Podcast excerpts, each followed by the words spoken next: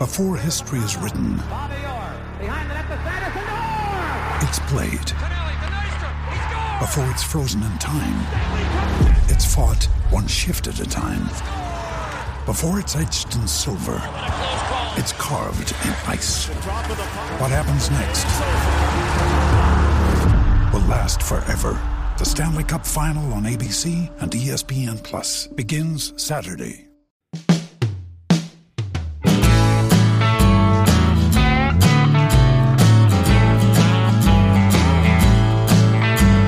Hello and welcome to On the Preds with me, your host Alex Daugherty of A to Z Sports and Sean Smith of On the Forecheck. This is the show where we recap the Preds, we talk about life, we talk about everything that you guys are interested in, which is about the Nashville Predators. Welcome into the show, Sean. How's it going, man?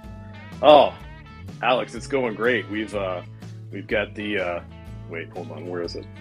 There it is. We've got our Preds tree up in the office. There it is. Everything's going really well. Preds tree. Um, now, I, I yep. know I think I said last time I was going to start decorating the set for for Christmas. I have not done that yet. I've decorated yeah. it for for Filip Forsberg, obviously. Well, I mean, you know, I mean, it's worth celebrating. um, I, I yeah. you know, I guess if you don't have Christmas spirit, you might as well have Forsberg spirit, and that's fine. I'll take yeah. it. Merry Forsbergmas. Yes. I think I think I'll start doing it. I, I promise I think I'll, I'll do it next week. I think next week will be the eleventh. That's two weeks to Christmas. I think that's a good time to start for the show, to have a little, kind of a, a two-week Christmas-themed show. Um, speaking of show, we have a lot of show today to talk about because the Predators had three games this week. Two of them went very well. One of them not so much, but... Uh, we have a lot to talk about. I mean, I, I think the focus of today's show, if you're watching us on YouTube, which, by the way, you should be doing that. We have a YouTube version of this show, which is all video. And, uh, and obviously, we have the SoundCloud, the Spotify, iTunes. You can catch us on there as well. But um, if you're watching us on YouTube, you notice we are talking a lot about Filip Forsberg today. And I think because, number one, he had an insane week mm. with the Nashville Predators where he was – Uh, he scored a lot of goals, including a game winner and uh, a couple game winners. And uh, he also is without a contract going into next season. And so that is a big topic of discussion. It's going to be pretty much all people want to talk about with this team for uh, the next several months. So we're going to cover all of that. Uh, to do that, we have to first recap the week. Sean has helped out this week, and he's got uh, – well, he helps out every week, but – Uh, he's helped out especially this week by by recapping um, the first two games, and then I'm going to take the last one. So you want to just go ahead and take it away and tell us about what happened last Tuesday in Bridgestone? Yeah, yeah. You know, let's let's be realistic about this one. The uh, the game ended six to nothing. Um, it was an all-out Predators assault on the Blue Jackets. Elvis Merzlikins got the start in the net for Columbus, but he didn't make it to the end of the first. After three quick goals, two by Forsberg and one by Jakov Trenin, Merzlikins came out in favor of Korpisalo. And while many joked that Elvis had left the building, he sat in a folding chair in the tunnel with a hunka-hunka burning frustration as he watched his replacement fare no better. Filip Forsberg notched a hat trick and then added a fourth goal toward the end of the second period. And though everyone hoped for a fifth, Forsberg didn't deliver the goods. How disappointing, right? But, but Nick Cousins scored in the third to make the final score six to nothing. And that gave Juuse Saros his first shutout on the season. And, and this is, I mean, almost like a, like a forgotten hat trick and a loss. Mikael Granlund racked up four primary assists on all four of Filip Forsberg's goals. Incredible. In, insane. And I, I was actually going to go find the tweet that Nick Barnowski uh, sent out. Do you remember that, about that particular stat? Did you see that? Uh, well, I believe he said that he is the first player to have two, four, I two don't games think with four assists. I think he's like, I think he's like the third. He, he listed a couple oh, other guys. I'm, I'm looking for right okay. now. Um, uh, I probably should have had that already pulled up, but that's okay. I, I'll, I'll keep looking for it. But, but yeah, it, that, that was, uh, we were both there. Um, watching that unfold was was something else. Um, yeah. Of course, Filip Forsberg is the first uh, the, the first player since Rocco Grimaldi to score four, uh, and it's the third time that's ever happened. Eric Nystrom did it, Rick, Rocco Grimaldi did it, Filip Forsberg did it. Pretty big difference between those three players in terms of skill and expectation and everything. Um, here we go. Um, Mikael Granlund. This is from Nick Barnowski, who is the uh, the Preds media contact. He's a, a, a great guy. You've probably seen him around on some some videos every now and then. Um, but uh, he said, one of my favorite stats in for my time in Nashville, courtesy of P R N H L. Mikael Granlund had the primary assist on all four of Filip Forsberg's goals. It was the twelfth time in history that one player had the primary assist on each of a teammate's four or more goals. That's happened twelve times. But think about in the span of the league, uh, especially like think about early eighties or eighties and nineties where Wayne Gretzky was scoring four a night, like on, on the regular, and uh, and guys like Yari Curry and and and Mark Messier were were dishing out assists left and right. Uh, like it's pretty it's pretty amazing to have that happen only twelve times in league history. Yeah, and I think I think what he said was he was the first player on the Predators to do it twice, or maybe the the only. Oh no, he's, he's got to be the first player to do it yeah. on the Predators um, ever. But I, I'll I'll tell you what was really really. really surprising to me. I mean, you talk about the eighties and nineties. I mean, think about, okay, you've got a guy who's scoring goals. He's on a hot streak. You know, I, that that makes sense. But, I mean, can guys get on assist streaks? I guess they can. You know, you, you really have to be locked in with your line mates if yeah. that's what's going to happen. I think I think that's really a testament to, you know, we've talked a lot, I think, across all platforms of, of Preds coverage between On the Forecheck, A to Z Sports, I mean, anybody else out there about the Forsberg, Duchene, Granlund line. Um, you know, we we saw it for a while, a while back, and, and people were like, this this would really work if they just stuck mm-hmm. with it. And now that they're sticking with it, I think you're seeing it pay off in spades. It's just absolutely incredible, the chemistry between those two. Yeah, let's let's stick with Mikael Granlund here for a second uh, because we're going to talk a lot about Forsberg. But should we show the video? Which video? Oh, you know. Are do you think do you think the people are thirsty? Is that what you're telling me? Let's show this. If you are a Mikael Granlund fan, uh, get ready because here you go. This is this is every assist on Filip Forsberg's goal. From uh, uh, goals from last Tuesday. It's a kind of a quick video. I had to put it together. Like it's hard to kind of get this kind of thing from just goal videos because they don't always show the assists, but uh, you'll you'll get the idea. Here you go. Right here, Mikael Granlund, Forsberg. Look at the battle. This line battling Granlund. What if Korpisalo gets here? Watch. He's got to go up right by the prize, going to the net, and he tips it. Doesn't quite get it and just taps it in the open net by an outstretched Korpisalo. You know, there's there's some assists that seem like accident, not accidents, but that are just kind of incidental. It's just a guy trying to right. make a play, and then a, and then the other guy makes the goal happen. Every single one of those is is just amazing vision by Mikael Granlund. The the first one. Uh, doesn't look that difficult because he's just like kind of getting the puck out of the corner. But the fact that he's able to to get space from that corner and then get it to Filip Forsberg and the, in the right time where he's able to get in. Now, Forsberg makes a crazy shot there and, and just roofs it. But then the, the second one where he's got he got that insane backhand vision to see to see Forsberg in the slot. And then the third one where he's like covered in the slot and does a, a blind backhand pass. And then the fourth one where he's on the blue line and sees him and sends a laser down to the slot. It it's amazing to watch that. Like, I don't know if you're just a casual hockey fan, that kind of thing does not happen that often. Like where a guy is completely locked in and then the other guy is also locked in. Like it's just it's it was that was amazing to watch. But I think too, if you're a casual hockey fan and you see those put together, I think it, you start to understand, you know, yeah. the beauty of this game. And I think that's what makes You know, goals are nice, right? Every goal is nice. They all look the same on the scoreboard. They're all, some of them are trickier than others, but gosh, racking up four assists like that and be beautiful ones. Talk about coming out of the corner. I mean, digging a puck out of the corner, you're usually just trying to get it out, get it to mm-hmm. one of your teammates, much less set them up for a goal. I mean, that's, that's, that's high quality stuff. And I, I think, you know, if you, Alex, were thirsty going into this, I think your thirst has been slaked. It's I think slaked. You're totally slaked. So that was uh, that was an amazing, uh, amazing game. Um, six nothing Columbus just got destroyed. And, and I mean, but it, here's the thing. It was, you felt a little bit like shots were going in. The, the, the, the big thing that was happening there was the Preds were finishing. And then we get to two days later against Boston, Thursday night. Let's talk about that one. Give us the recap on that one, and we'll see kind of the difference between, you know, what, what can happen from one night to the next.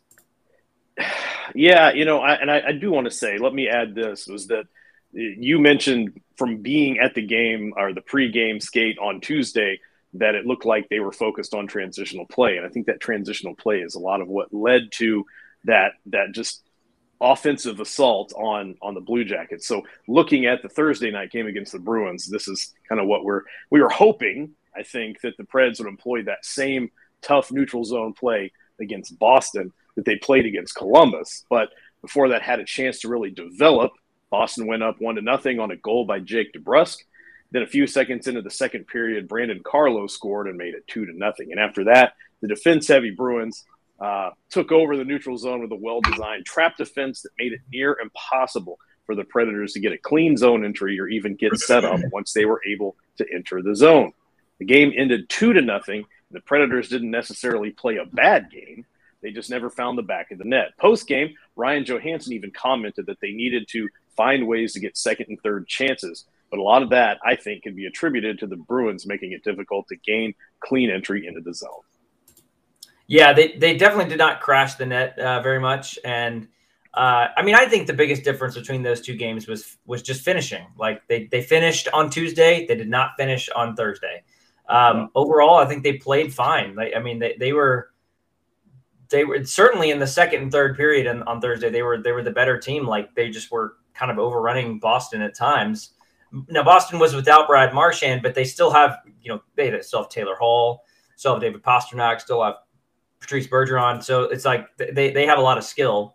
Um, I think the other frustrating thing about Thursday is they're playing, what's his name, Jeremy Swayman in net. Yeah, you know. Who, you know, world, like a, a guy – go ahead. World-renowned goalie. Jeremy yeah, right, Swayman. yeah. Well-known Jeremy Swayman. Um in only his second season. I mean, it's like, I don't even think he has like fifteen starts in the league. Anyways, that was frustrating too. So like they, they weren't, they didn't crash the net. I don't think they tested him enough. I mean, he had made some pretty good saves, but um, that was frustrating to to have that happen on the, on the heels of Tuesday. Right. Yeah. Big time. So. You want to, you want to show any uh, goal highlight videos from that night? Oh, wait. Yeah. No. Unfortunately, nothing. You know, Johansson uh, seemed um, seemed. I think his his assessment of that game was was accurate. Like they they were they did not seem too. I guess upset might be the wrong word, but they, they did not seem too frustrated with themselves because they just were like, you know what, we feel like we still played pretty well. Uh, we just didn't finish like we did on Tuesday, and sometimes that's how it works. Um, yeah. So I I, th- I feel like that was that's kind of. What happened on, on Thursday against Boston. I don't but, know. I guess they probably go to Boston again at some point. But that's good, right? I mean, that's that's the response you want after a game like that. It wasn't it wasn't a it wasn't a bad loss where they just played like garbage all night. They had right. a great game. They just didn't score as many or more points than the other team, and they came away with zero points on the night. Um, you know, being realistic, if you if you think about something that, that John Hines has been saying for a long time, after a win, don't get too high. After a loss, don't get too low. Take the lessons and move on. And I think if you can see the team is taking those lessons immediately after the game and not getting too low, that's really what you want because there's no – you don't have to take time out of your – you know, the next day or two you have off to, to refocus. You're already focused on the next game. And I think maybe, you know, that's what we saw because if you if you look at the results from the last game, you know, there was a pretty good turnaround, I think. I think they took the lessons and they applied them. Right. Uh, by the way, there were also a lot of Boston fans in that building. Ooh. Uh, that was that, that was kind of loud. The other thing we were, me and you were talking about uh, do, during the, the game that what what Boston was doing is something that a lot of teams do, and, and throwing that neutral zone trap. You brought it up in your recap of it. Um, yeah, that's really tough to to fight against, and for the Predators to be a counterattacking team, like that's their strength, a transitional counterattacking team. that is the way to shut it down, is the neutral zone trap. You go up one nothing, two nothing, like that, and yeah. uh, it, it can be very difficult for a team like the Predators to break through. It takes a power play to break the, the pattern of everything, or a defensive breakdown by the other team, or just an incredible individual play like a Connor McDavid type play to get through it. It's just very difficult to break if it's if it's well organized. And yeah, so anyways, that that's that's what happened against Boston. Let's talk about Saturday though, because that was uh, that was a um, kind of a different game from the both from both of those, honestly, because I feel like there was a there was a lot early on that the, the Predators did well, and then Montreal kind of fought back, got a little got a little scrappy there for a little bit, a couple fights in there. Um, But really a nice way to follow up getting shut out at home by getting a, a nice overtime win. So the Preds largely dominate the Canadiens throughout the entire game, as we would have liked to see a couple weeks earlier in Montreal, the secret Matt Duchene hat game, hat trick game. Um, but the Preds go up one nothing on a deflection by Ellie Tolvanen. Finally, that kid gets some good luck because uh, he needed it. Uh, his only his second goal of the year. Um, Nick Suzuki ties it up on the power play for Montreal. A little bit later, Christian Dvorak gets a goal, and I, I guess I really thought that that was going to be goalie interference. It looked to me like he shoved Alex Carey into into Saros. We can talk about that if you want to. Um, but the refs thought otherwise. I, I it looked to me like that should be goalie interference. Uh, but anyways, Tanner Jeannot ties it up, and then the Preds just – that when Tanner Jeannot tied it up, that was like a whole um, sequence where – The, the Preds were just completely overhauling the zone. Like they they were yeah. they just moved in. Like they were all over the place for like five to six minutes. Then in the third period, the Preds did not let up. They outshot Montreal seventeen to two in the third period. Uh, although Montreal did get a goal on one of those shots. Uh, Luke Kunin had to tie it up to send it to overtime, and from there, just. One of the most entertaining and uh, and just spectacular overtime plays I've seen in a while from this team. We'll show it in a second. Um, Filip Forsberg gets the winner. But did you want to say something about the the Dvorak situation? Yeah, you know, and I, I think I, I I was thinking it. I didn't have a lot of people in my immediate vicinity to discuss it with, but between periods and the uh, the media lounge, that was the talk. Was you know, okay, yeah. if that's not goalie interference, then why was the situation with Tommy Novak goalie interference, where you're barely brushing a glove? It, yeah, the league just well, kind of needs it, to get together on this. It's I think that the, the heart of the matter is that it. I think it's difficult to say how much uh, effort Geno, I'm sorry, uh, Dvorak uh, needed to push Carrier in there. Like his hands were on him. His hands were on him, and he he definitely guides him that direction. It does seem a little bit like Alex Carey's momentum is just taking him into Saros. Like he he definitely wasn't high enough in the zone to take him away from the goalie. But Dvorak definitely makes that happen. Like if, if Dvorak's not there, Carey does not run into Saros. That's the key, no. I think.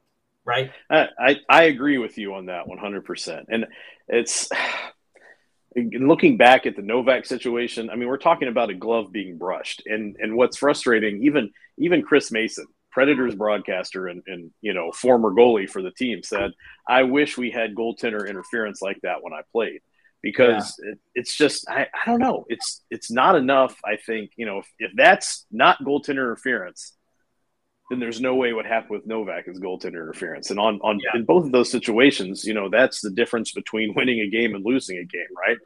Um, yeah. So I I have a really hard time um, when you have that kind of, not not inaccuracy, but um, where, where there's just no consistency on what that actually is. It's not easily defined, apparently. So uh, I don't know. It's They, they need yeah. to look at that. They need That may, may be an off-season area of emphasis is figuring well, out. They've been, what they've been working on that. They've been working on that in the offseason like many, many times. I mean, they they, they continue to, to struggle with how to define that. Uh, but in the end, it didn't matter because uh, the Predators, you know, had it tied up in the third. They go to overtime, and then we've got to show this play. So like, there's there's a lot to think about here. I I think uh, I I think there's four things that happen that I think are spectacular. Like they, they're just. They're just kind of mind-blowing how good they are. And I, we'll, we'll break it down, but I want to show the play first, then we'll talk about it. Very much, I'll take it. Josi to Johansson. Johansson's tired. He'll head to the bench. Josi keeps it moving. Josi drops it off. Forsberg can't get there. Forsberg looking for the bouncing puck. seventeen seconds. Stick dropped. Granlund behind the net. To Forsberg, he scores! Yes, sir! Okay, so the first thing that I see is, I mean, so the, the, the lead into the play, uh, Montreal had turned it over, and tur turning over, turning the puck over in, in overtime is a bad, bad news bears, really. Uh, Josi sees a, a, an opportunity. And they'd had it for a long time. Yeah, they'd had it for a while. Josi skates through and just, I mean, he, he looks like a, he's an amazing skater all the time, and he skates through with a ton of confidence, but he just sees the holes as, as no other player does, really. And at the same time, Johansson, who has been, uh, who's been out there a while, has to get off. He's really struggling to get off there. Granlund comes out at the right time, but then the real the real magic happens when Forsberg gets the chair. The he Josi makes that drop pass. Forsberg can't quite get to it, but he doesn't give up, and he just uses his physicals, his size, his strength, his reach, his stick, his glove, everything he can to keep the play alive. Finds it, gets it out to Granlund, gets his stick caught, and then knocked to the ice. Goes back and picks it up at the exact time Granlund finds him on the back door, and he just rifles one by uh, by Jake Allen. Um, which which part of that play is your is your favorite part? I mean, I, I I'm struggling to figure out which part's my favorite because it's all pretty incredible. Let, let me say this as as someone who's sitting in the arena at, as this is happening. Um, there's this element of of seeing a play developing from up, you know, kind of a bird's eye view almost where we are. And you can see that Granlund's got that puck. And in, in my head, I go, oh, no, he's going to get it to Forsberg. It's going to be a perfectly wide open shot because they've left him alone and he's not going to have his stick. And that's yeah. that's my big concern. And then miraculously, when that pass comes, yeah. that stick's in his hands. And I, I had stopped, honestly, I've watched the replay several times, um, but when watching it live, I went, oh, no, what's going to happen away from Forsberg because they're not even paying attention to him. He's going to be stuck in this trying to pick up his stick situation. The game, I mean, game's almost over. I mean, we're about to go into a shootout. And what's what's funny, you know, he could have put his hands up. He could have called for, for some kind of interference or just like, hey, knock the stick out of my hands. And if that happens, and they that game goes into shootout. But he doesn't do it. He's like, he reads the situation. He's like, all right, I'm getting this stick. And boom, pops it in. And to me, what's in, my favorite part is how they left. You talk about people leaving Ovechkin alone at the, uh, at the top of the circle on the power play. They left Forsberg alone um, without a stick. And I guess you can't do yeah. that. Not not if the stick's not broken. You can't use a broken stick, but you can definitely use one that's been knocked to the ground. He picks it right back up, right where he needs to be, and just taps, pops it in. It's it's game over. And and that to me, just that whole concept of let's skate away from the biggest threat on the ice when the best passer we have on the team is ready to pop the puck back to him. That that's well, the best. I think I, I think the the key to them abandoning him was more about. Um, I think because they, they saw Granlund come, you know, coming uh, around the, the back of the net. And so I, I guess they, they figured that he was going to try for the wraparound, or he was going to try to get it to the front of the net. There was, they were just trying to get there.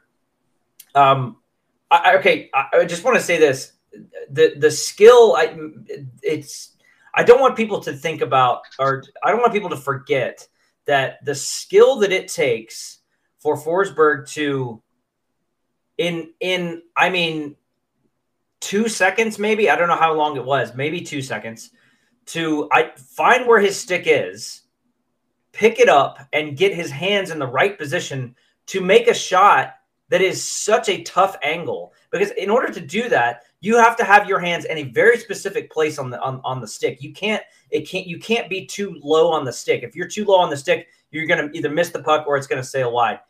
If, if, if you don't have your hands in the exact right spot to make that shot, Which, which I'm sure Forsberg practices a hundred times, a million times a day. Uh, the skill to do that is so incredibly tough. Like I, how, how he's able to, to make that, that play happen in that. Just, I think that's my favorite part, is the, the identifying where his stick is on the ice, which by the way is also can be challenging because it's ice. It can be anywhere. He turns around, finds it, picks it up, waits for the pass, and makes the shot, all in like this one fluid motion. Um, you know, people have found clips of, of players scoring goals where they're, where they're skating by the be- they they drop their stick or their stick breaks. They skate by the bench and someone hands them a stick out the side. Those are great. Those are easier than what he did, because when you're skating by the bench, you're upright, right? You're upright. You have a you have another couple of seconds to gain your to get your stick, get your hands in the right position, and then go into the zone and score a goal. He didn't have that. He had to bend over, get it, pick it up, then come up, and then the puck is basically on its way. Like, it was much less time, a much trickier play to make. Um, I don't want to overstate it and say it's like the best play I've ever seen or anything, but it's just a level of skill that no one else does. Like, you don't, you you can't make that play uh, happen with any other player, uh, hardly. I mean, like, there's a few out there, but it's just such a level of like in, intense skill that just blows my mind. You, do you know why that stands out to you so much, though? And that's something that went right over my head, is because you play hockey. Um, you know, I, I don't, I don't Maybe. play hockey. I, I, I didn't even think about those things. In my head, it's just like, get stick, make shot. Um, but you know, you're thinking of all these other technical things, and I, I almost want to see it again just to watch that because of what you just explained. I, I think very much. I'll take it. Josi to Johansson. Johansson's tired. We'll head to the bench. Josi keeps it moving. Josi drops it off. Forsberg can't get there. Forsberg looking for the bouncing puck.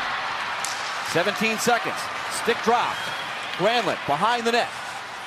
To Forsberg, he scores! Yes, sir! You don't have to tell me twice to play it again. Uh, it was about, I think it was about yeah. five seconds. I guess he had about five seconds there um, to to go grab it. And then you can see when he grabs it, he has to get his his uh, his hands really, really tight, because like you basically want your hands to be kind of um, what's the word? Per- perpendicular, I guess. I, I can't either. I think it's perpendicular mm-hmm. to the goal line, so that you can have a good angle to make that shot. Man, it, it just just an incredible yeah. play. But let's not forget Mikael Granlund. That that was a great pass. I mean, yet another incredible pass by Mikael Granlund. So, um, yeah, that's that's what he does. Yeah. So I mean, incredible uh, primary assists. He's got twenty-one of them on the season. Well, twenty-one assists overall. Uh, which puts him tied for third in the league. Connor McDavid has twenty-six, Draisaitl has twenty-two, and then Granlund, Huberdeau, and Kadri have twenty-one. So he's he's among the, the best assist men in the league right now. Uh, that is just so good to see if you're the Predators, because they they went through the Fiala thing, and then he comes over, he doesn't blend with Laviolette very well, and then we don't know about John Hines, and then they sign him. Are they going to trade him, sign him, whatever they're going to do? Uh It's working out now, and it's it's a, it's really good to see that. Yeah, um, I mean, I mean, he he signed a, a one year contract last season, right? Last season, yep. You know, he was an unrestricted free agent. He he tested the market and ended up coming back for one season. Um, had a good enough season that he wanted to come back for more, and I think that's and you know he's it's paying off. And I think I think you know his contract he had, he signed this past year, which you know we're going to talk about contracts in a second with Forsberg, uh, but but Granlund's, you know if you remember, a, a lot of people wanted to trade Mikael Granlund at the deadline because yeah. the team wasn't going to make the playoffs, even though they did, and they you know they need to get assets from him, and and people thought they wouldn't be able to re-sign him because they still had to sign Ekholm and obviously Forsberg.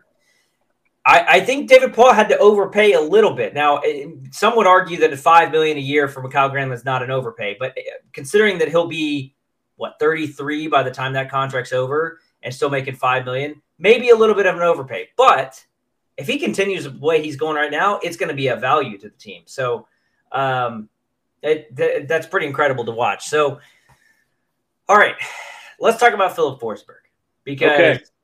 that guy – let's see. He's got eleven goals in fifteen games. He's he missed a number of games already, and he's like uh, basically second. Is he second on the team in goals? Yeah, second on the team in goals behind Duchene. The guy scored five goals this week in, in three games. And there's a lot, there, there's been a, a lot out there about trading Filip Forsberg. And I have, I have an opinion about it that I just want to go ahead and get out there. And that is that I don't think that they should trade Filip Forsberg. And I think that they should re- sign him for whatever he wants. I think that they have the money to do it. I think that they're in the, the position as an organization to secure their best individual offensive player. Their, their, sorry, their best individual goal-scoring threat in terms of, like, he is the guy that he, if you give him more chances. If you give if you give everybody on the team the equal amount of scoring chances, he's going to be the one to score more of the goals than anybody else because he's just that good. I think they need to try. Uh, they they do not need to trade him. I think they need to hold him for this year and probably make the playoffs uh, and and have him as their their best individual goal scoring threat. Uh, I think they could make some noise in the playoffs with the team that they with the team as currently constructed, and they need to re-sign him. And I we'll talk about his contract value in a minute, but uh, I don't think that there's any way they can't re-sign him. I, I think that they have the money to do it. So. Um, I'm curious your thoughts on it. I, I have a feeling I know where you lead, uh, lean, but uh, that, that's what I think. I think I think no on trade, yes to re-sign. I'm, I want you to tell me where you think I stand on this. I think you might be along the same lines as me. Maybe maybe I'm not sure if you think he should be re-signed, but I don't think that you think we should we should trade him. Uh, no, I don't. I you know I, I've been I've been accused, Alex, numerous times of being a homer. Uh-huh. And uh, I'll I'll tell you, it's, you know, I, I write for On the Forecheck, you know, we are uh, fan-driven. And, of course, I'm a fan of the team. So I'm not going to sit here and say, like, oh, yeah, you know, uh, trade value. Blah. Yeah, he's probably got a lot of trade value, and that's great. But, you know, if I think about what's best for the Predators, what's best for what I'm going to see on the ice for the next several years, signing Forsberg is the best thing you can do. Um, and, you know, and, and to be to be completely honest here, you know, what's he making per year right now? I don't have it in front of me. Six, um, six it's million. Six, it's six million. So even if you're going to pay him more per year, it's not going to impact your bottom line that much because you're you're already paying six million a year. If you're going to pay eight million a year, it's just two million more per year, and that's think- you know you you can budget for that. So the here's how the numbers break down. So he signed a six-year, six million dollars contract six year, roughly six years ago. That's about to run out. Run out. Uh, I think most people think he will make at least nine. If he if he was to go to the free agent market, um, he would make at least nine million. Now here here there's there's another part to this. I I, I Filip Forsberg has some say in the matter. You know, if he if he doesn't get traded, he can go wherever he wants. And there's there's a lot to be said for, you know, maybe he wants to just see what the other options are out there. Maybe he wants to maybe he would consider going to the New York Rangers or something like that. Or maybe he'd consider going to, to Edmonton or Calgary or Philadelphia. I don't know. Maybe he wants to consider the options out there. That's obviously, you know, fine. But like the Predators can't control that. I think that they can control what they offer him right now. And I think if they offered him a ten million dollars a year contract, it would be very hard for him to turn that down. Looking at the numbers for the where the cap situation is next year for the Predators, they've got the money to do that. They got rid of Ryan Ellis. Well, got rid of. They they traded Ryan Ellis. They traded Victor Arvidsson for the sole purposes of re-signing Matthias Ekholm and potentially Philip, excuse me, Filip Forsberg. They've got around... Right now, it's assuming a flat cap, which I think is the assumption, twenty-six million dollars in cap space. Here's some of the other names that they would have to re-sign uh, in addition to Filip Forsberg. I don't know. I, I can't think of any of these players that would re-sign. Nick Cousins, okay, Matt, Matt Benning, Mark Borowiecki, Ben Harper. Those are the other U F As. The, to me, it's an oh for four. I don't think you re-signed any of those guys. Maybe Matt Benning. Okay. Now, see, I was I was going to say Matt Benning, but I also have to be realistic about the defensive prospects in the system. Right, and, right now. And also Dave, Dave Rittich, David Rittich. That, that's, yeah, the, I, that's the five U F As other than Forsberg that they could potentially just see walk in the summer. I, you've, I, I don't, I wouldn't be, if, if I was David Paul, I would let every one of those walk. You've got to assume that Connor Ingram is the backup goalie next season. I, yes. I, that, that's got to be the plan. Yeah. Um, I feel like the plan originally had been for him to be the backup goalie this season. Um, but since that, that didn't work out, I think the plan now is David Rittich is in there as a, you know, stopgap measure for one season. You bring Ingram in next season. I love Matt Benning. Um, I'll, I'll make no, uh, I'm not, I'm not ashamed to say it. He's one of my favorite players on the team. And unfortunately, I feel like if you look at the defensive prospects in the system, you've got your, you've got, you've got Ferentz, you've got Davies. You know, you're going to have to make room for them at some point, and I don't think it's going to be anybody that's in the top four right now. So I, it well, makes or, sense to me. Yeah, I, I mean, I, I think, I, not to interrupt, but I, I was just going to say, you, you could also probably re-sign someone pretty fairly cheap. Uh, find a Mark, Bor- Mark Borowiecki out there, a veteran guy that you could sign for a million dollars um, in case you don't want to go with those guys. But I think that the, the, the point I'm trying to make here is that they have twenty-six million dollars in cap room next year. Right. And you can take almost all of that to re-sign Forsberg. Now, he's not going to make twenty-six million dollars next year. But a ten million dollars contract a year, and I'm talking about cap hit, not salary, but a ten million dollars cap hit for Filip Forsberg, how could he say no to that? When there are, I looked it up before we started the show, there are only thirteen guys that have a, a cap hit of, of ten million dollars, uh, north of ten million dollars this year. Here are some of those names. Connor McDavid, Austin Matthews, Artemi Panarin, Erik Karlsson, Mitch Marner, Patrick Kane, Jonathan Toews, Andrei Kopitar. Those are the names. Filip Forsberg wants to be in the list of those names. Sign sign this contract right now. You'll be one of the thirteen highest paid players in the league. And you're right, and they can do it.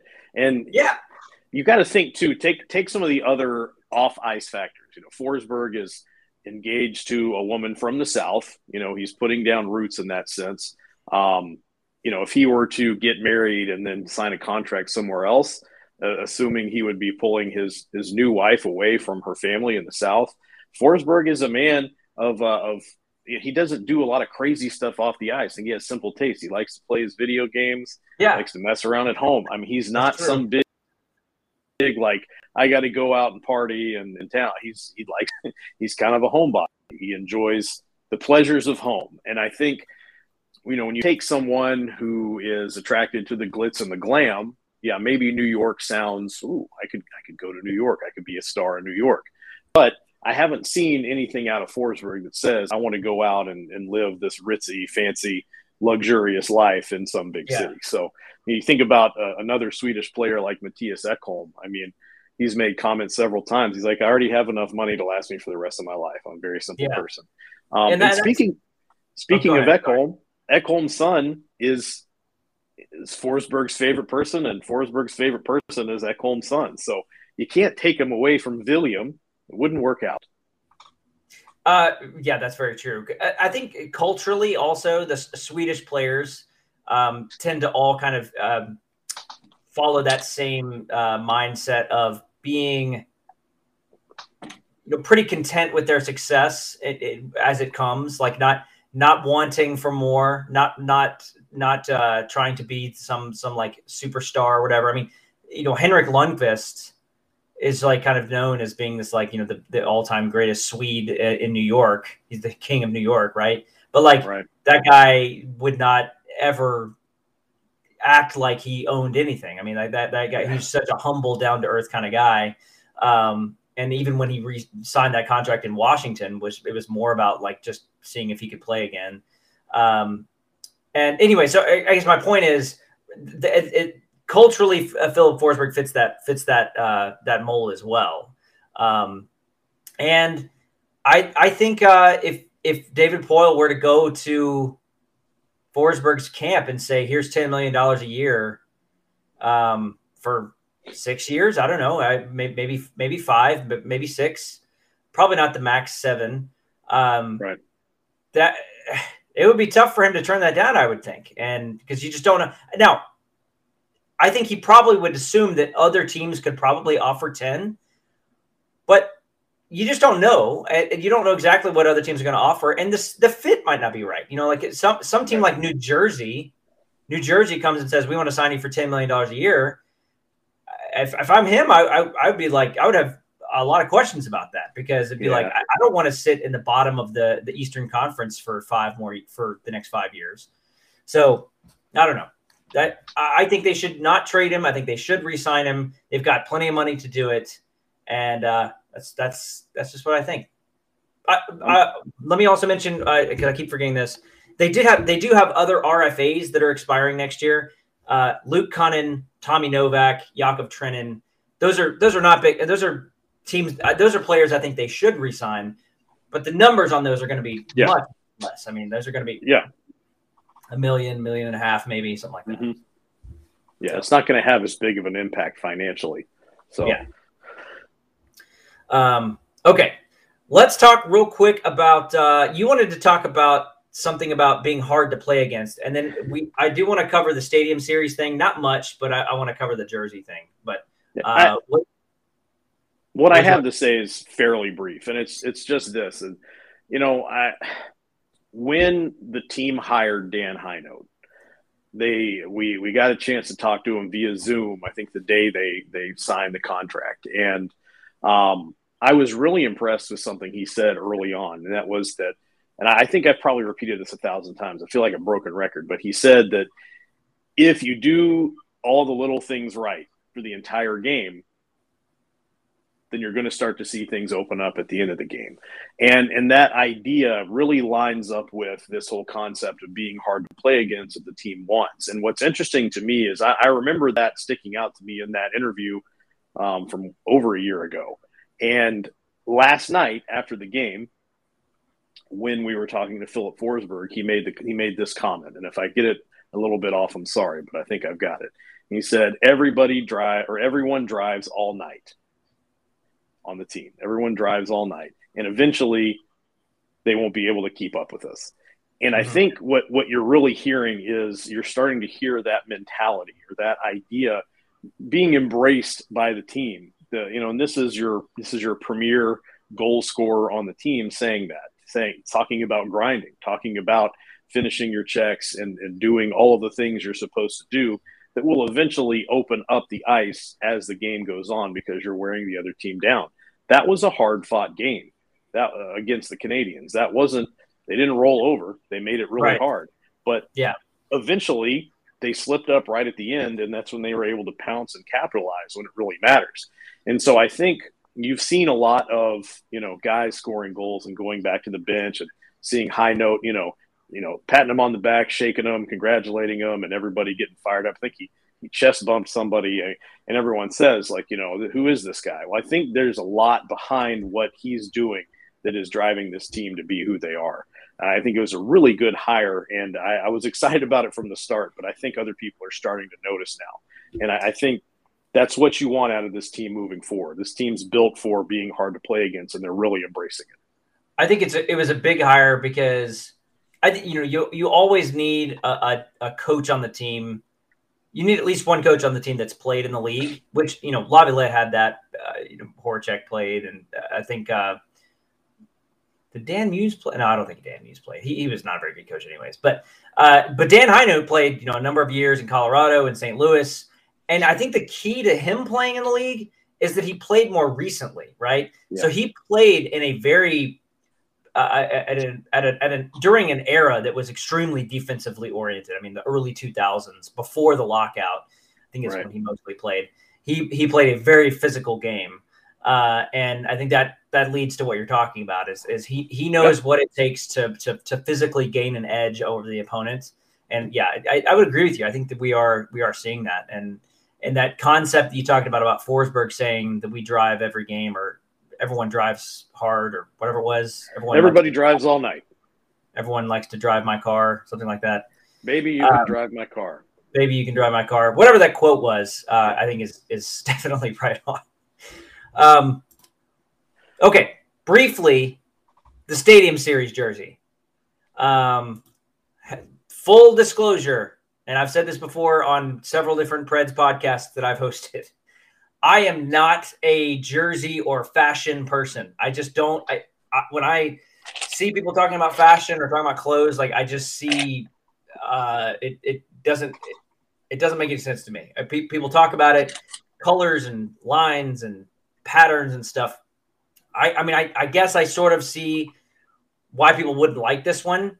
I don't really care. I'm. I, I wouldn't buy one anyways, but. Um, I did like the Winter Classic jerseys. I think those looked pretty cool. And I think maybe the comparison between that one and this one is like just the the, the contrast is what's blowing people away. What did you think about them? I, I, if I remember correctly, you didn't like them, right? Well, here's the thing. Um, I was driving in to uh, cover the actual jersey release.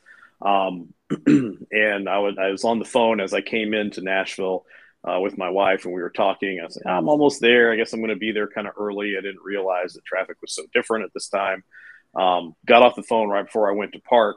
And, and going into the parking garage, I lived in a world where there was no Stadium Series jersey. Coming out of the parking garage, everything exploded. Just they released a video with Pekka Rinne. Uh, promoting it. And I'll just say this, the lighting in that video was off. Um, it didn't look quite right. I think it okay. really put a bad taste in everybody's mouth. And I, I got down there. I was excited. I mean, you know, this is a big reveal. I, I mean, who's, who's not excited except for Alex about a new jersey. Um, and I, I, sent, I sent out a tweet about, hey, I'm really excited to come bring, you know, bring you this news. And just the replies I got were go back home. It wasn't worth leaving work. And I was like, oh, no, what's going to happen? But, you know, they, here's the, when I saw it up close, and, and again, um, I, I was right in front of the stage. I saw it on Terry Crisp, and uh, it looked. I thought it looked fine. Okay, I thought it looked fine. I thought it looked a lot better in person than it did on uh, Pekka Rinne in that video. It had something to do with the lighting. Um, okay. And then they had they had one up in the media lounge. And I was able to get a really good up-close look at it. They said that th- those were the only two uh, that exist right now. Did you try now. it on? Did you no, try it on? Um, no, because uh, it, it was not Sean-sized, and that's fine. They, they, um, might keep, they might kick you out for that. They thought I, they would have thought I was trying to steal it, I'm sure. But, um, you know, it. I took some pictures of, of some detail. And if you look, and I don't know how to explain, if you look at the detail, it's really nice detail. The pick looks really good. Uh, the patches on the sides look really good. I, I like the numbers. They're stadium-style numbers. They're big numbers. They're supposed to be big. People have said, oh, they look like the Pittsburgh Steelers numbers. Well, guess where the Pittsburgh Steelers play? In a stadium. And that's where the Predators are going to play. You know what? I, I, here's, I think here's the heart of where I'm at with jerseys and stuff. I am all about practicality. If I can see the numbers and read the numbers well, it's a good jersey. I like it. Okay. Well, the I, numbers I mean, honestly, are going to be big. If I know what team it is, what their main colors are, and who it is, who the player is, then it's a, a excellent jersey. If any if any of those three things are violated, then it's not a good jersey to me. Okay. That's that's how I'm at with it. I'm, well, practical, I'm practical over fashion every day. The numbers are big, and the colors, you'll you'll know who it is. People yeah. have taken umbrage with the uh, with the way it says Smash, the fact that it says Smashville, and the fact that the letters aren't all the same size. And I, I think realistically, it's a one-off jersey. The color scheme, I think, is great. The detail work is nice. Maybe people don't like the way it's all come together, but the, the more I look at it, the more I'm exposed to it. And I've probably been exposed to it a bit more than your average Joe. And now they have yeah. one down in the, uh, they have one down in the, in the, the Preds locker room team shop at the arena. I saw that last night too. Um, And I heard a lot of people saying, well, it's not as bad in person.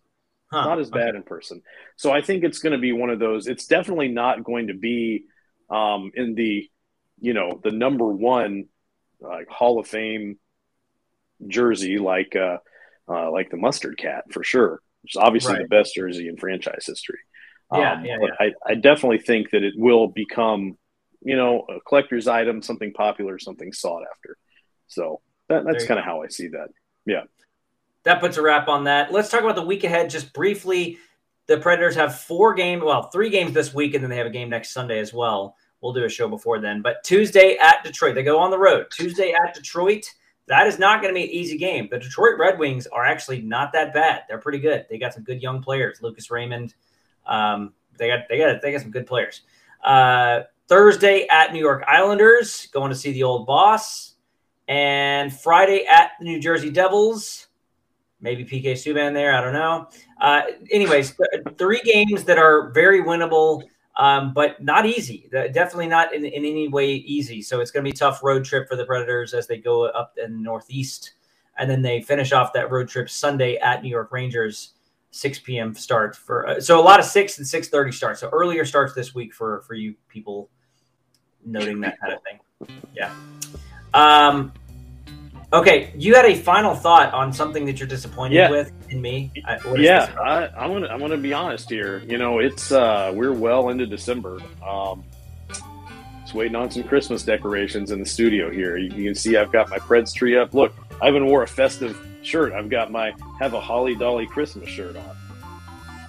Yeah, I know. I I I, I, I said that earlier. I I think next week I will decorate. Next week okay. I'll decorate. Okay, I just, you know, the place could use some sprucing up. I like all the Filip Forsberg love, but, you know, let's let's get some let's get some lights. Let's get some decor, okay? I, I will not disappoint you next week with my decor. Okay. I, I can assure you that. In fact, it might be overload. It, you're you're going to be like, that's what I want. It's, it's going to be it's going to be way too much. If I'm not uh, distracted, there's a problem. We actually saw that. We went to see The Grinch. My my daughter had a birthday party at the movie theater last night. It was a lot of fun. We got to rent a whole movie theater. Her friends from school came.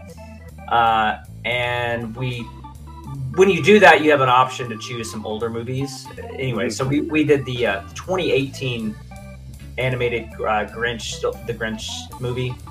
Very good. I was surprised. It was actually pretty good. Had you not seen that one before? No, I'd never seen the, the twenty eighteen one. I remember Bye. seeing the Jim Carrey one, like, when was that, like two thousand or something? Oh, uh, yeah. That was awful. That was, that was bizarre. Bad. I was uncomfortable uh, the whole time. Yeah, that one was really bad. But this one was good. I enjoyed it. Very good. Very good stuff. Okay. You can check out all of our hockey coverage at A to Z Sports Nashville dot com. Uh, go take a look at on the forecheck dot com as well. I know Sean recently wrote a lot on there, uh, covering the team there, so go check that out. Uh, follow me on Twitter at Alex Doherty one. Follow Sean on Twitter at S C S O T F. And we will see you next week.